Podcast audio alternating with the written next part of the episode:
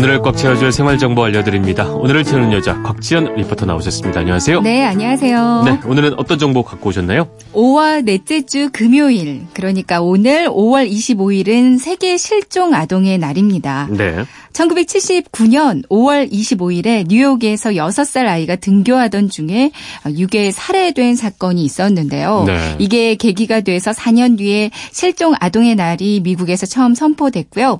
우리나라는 2007년 에 처음으로 한국 실종 아동의 날이 정해졌고 네. 실종 아동에 대한 사회적 책임을 환기하고 실종 예방의 중요성을 알리기 위해서 매년 행사를 시행하고 있습니다. 네. 뭐 아이가 실종된다는 건 뭐 생각할 수도 없을 만큼 끔찍한 일인데. 네. 근데 실종 아동이 뭐 증가하고 있다는 최근 기사를 봤어요. 경찰청 통계에 의하면 네. 이제 아동 실종의 이유가 아동의 부주의 실수가 28.5%고요. 네. 부모의 보호 소홀이 24.5%, 음. 아동 스스로 가출이 21%고요. 네. 친척 등의 부주의가 11%, 유괴에 의해서가 5.5% 등이라고 합니다.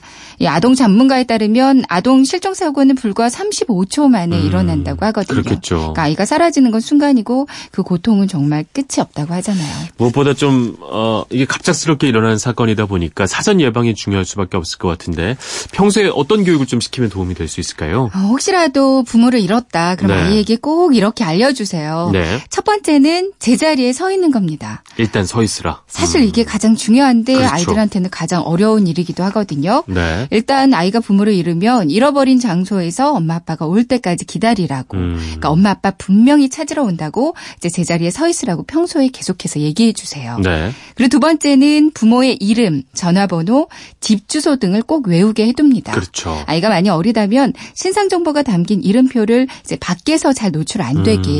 옷 안쪽이나 뒷면 쪽에다 적어두는 게 좋겠고요. 네. 그리고 마지막이에요. 주변에 있는 어른들에게 도움을 청하라고 알려주세요. 네. 이제 가급적 아이를 데리고 있는 아주머니나 경찰관에게 도움 요청하는 그렇죠. 게 좋다고 어. 알려주시고요. 뭐 이것만 다 해도 어, 어느 정도 예방이 될 수 있을 것 같은데 네. 같이 나들이 갔다가 만약에 아이를 갑작스럽게 잃어버리면 부모 역시 이런 경우는 처음이니까 당황할 수밖에 없을 것 같은데 그렇죠.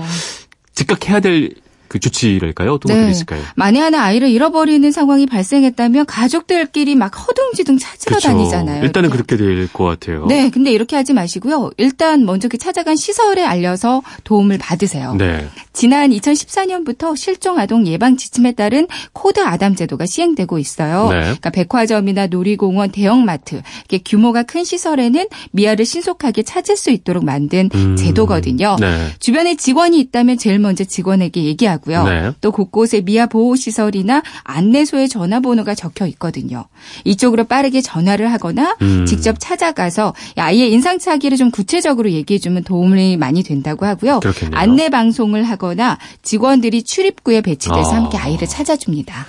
그러니까 아무래도 너무 당황해서 그냥 어떻게든 해보려고 하는 사이에 시간은 흘러가는 거니까 그렇죠. 일단 사람이 많은 데서 이런 사고가 일어날 거 아니에요? 네, 일단 직원들에게 음. 좀 도움을 청하는 게 좋다. 맞습니다. 뭐 이런 것 같습니다. 네.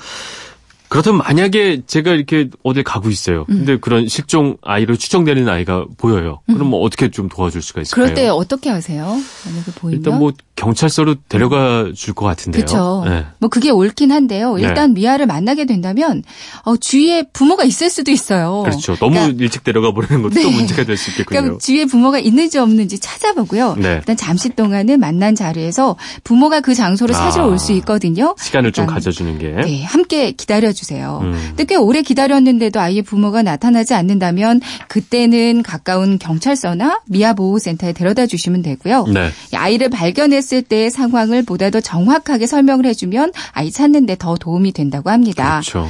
길 잃은 아이를 절대로 자신의 집에 데려가는 행위는 이게 법에 위배된다고 하거든요. 갑자기 위법자가 될 수 있네요. 그러니까요. 범법자가 될 수 있는 안 것이고. 하시는 게 좋고요. 네.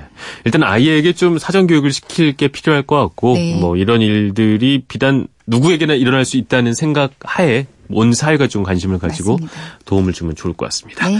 네, 오늘도 꽉찬 정보 감사합니다. 지금까지 오늘을 채우는 여자 곽지연 리포터였습니다. 고맙습니다. 네, 고맙습니다.